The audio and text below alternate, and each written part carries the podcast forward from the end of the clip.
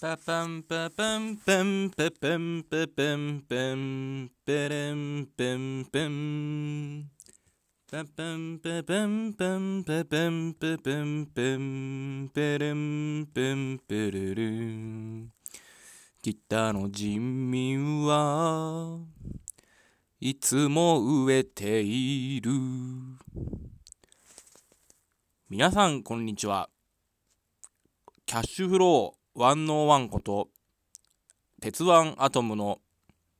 オールナイトニッポンすいませんおふざけが過ぎましたアトムの不動産投資レイディオ第2回今日のテーマはこれだおすすめの積み立て商品についてまあ、昨日の初回のラジオの最後の方で、あの、イデコとかの NISA をちょっとディスったんですけども、じゃあ全くそういうことを積み立て商品を何もやらないかっていうと、まあそういうわけじゃなくて、まあ、これだったらおすすめじゃないかと、おすすめできるんじゃないかというものがあったので、それについて、えー、僕なりの意見を述べていきたいと思います。で、その商品というのがですね明治安田生命から出て出ている自分の積み立てってやつですね、まあ、一応これ生命保険に当たります。まあこれはあの、掛け金がですね5000円から5000円1万円1万5000円2万円までかな。5000円から2万円までの幅があります。でそれを5年間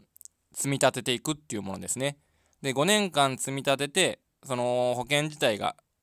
適用されるのが10年間かな。その死亡給付金って言って自分が死んだりしたら給付されるっていうそういう期間が10年間続きます。でその死亡給付金っていうのはなんか1倍とか1.1倍とかその普通の生命保険に比べたら大して多くもないわけですけどもじゃあこの自分の積み立ての、まあ、何がいいかっていうと一つはいつ解約しても、えー、元本保証があると。100%返ってきます。自分の積み立てが。だからこの5年間5年未満でも5年間払うわけですけども5年未満で解約したとしてもちゃんとそれまでに納めた額が全額返ってくるし今度は逆にその5年で払い終わるんですけども、まあ、保証期間は10年ありますんでその7年8年9年10年最後の10年満期まであのそのお金を預けておくと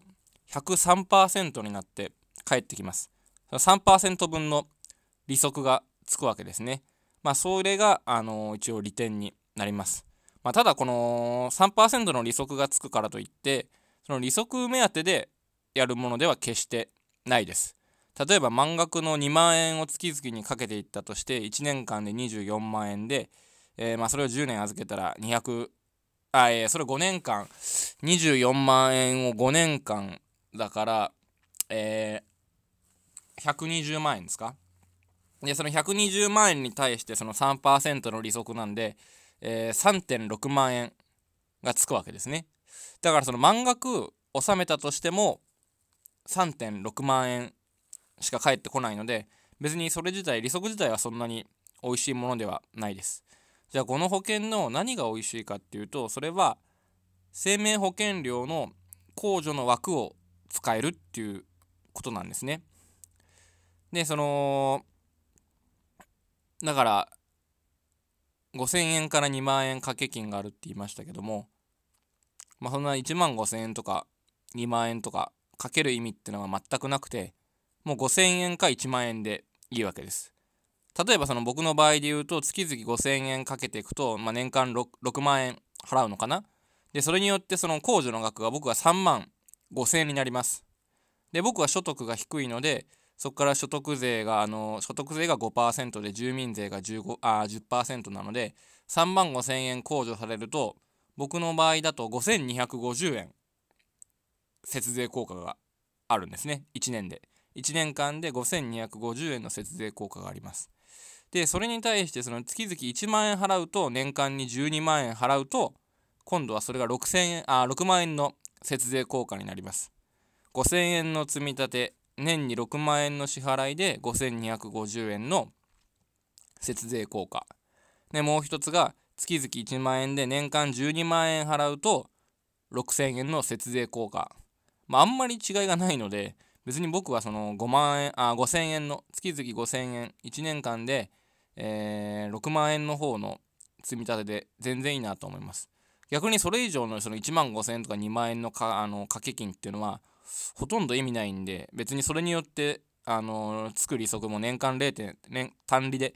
年間0.3%の10年で3%なんで別にそれによる資産運用の効果利息の効果っていうのは別に期待できないので意味ないですねなんでその生命保険料の控除の枠を使い切るっていう意味で5000円か1万円どちらかで5000円だと1年間に5250円の節税が見込めて、えー、1万円の月々1万円の積み立てだと年間に、えー、6000円の節税効果が見込めるっていうわけですね。だからまあそのためにやるわけです。だから5000円の場合だとあの6万円で5250円。で10年経った時にそのあ1年ごとにその単利で0.3%の利息がつくんで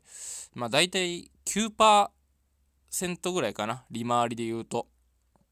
月々5000円を積み立ててだいたい利回りで言うと9%ぐらいになるのでまあそれぐらいだったらやったらいいかなと思います。あんまりね下手に2万円とかやったりまたそのイデコとかで何万円もやると自分のビジネスの方に回すお金がなくなっちゃうんで、えー、5000円でいいと思います。でこの明治安田生命のこの自分の積み立てっていうのはなんかこのこれだけだと赤字らしいんですよね。だからこのドアノック商品って言ってこの明治安田生命の保険に対する入り口として自分の積み立てっていうのがあってだからそれに入るとなんか次から次へとなんか別の保険商品も、ま、紹介されたりするらしいんですけど別に僕はそれには興味ないです。はい。だから積み立て自分の積み立てだけだと明治安田生命は赤字っていうことなんですけど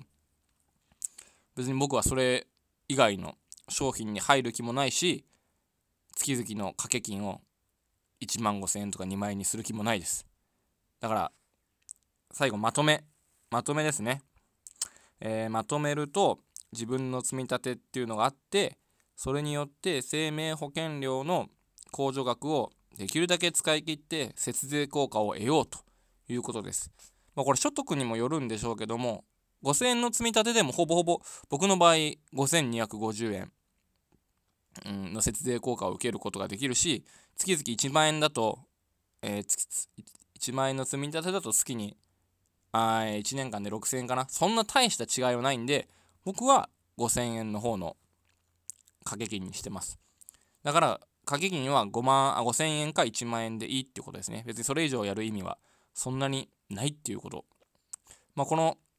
注意点いくつか挙げましたけどもここに注意していただければいいかなと思います。それでは皆さんならの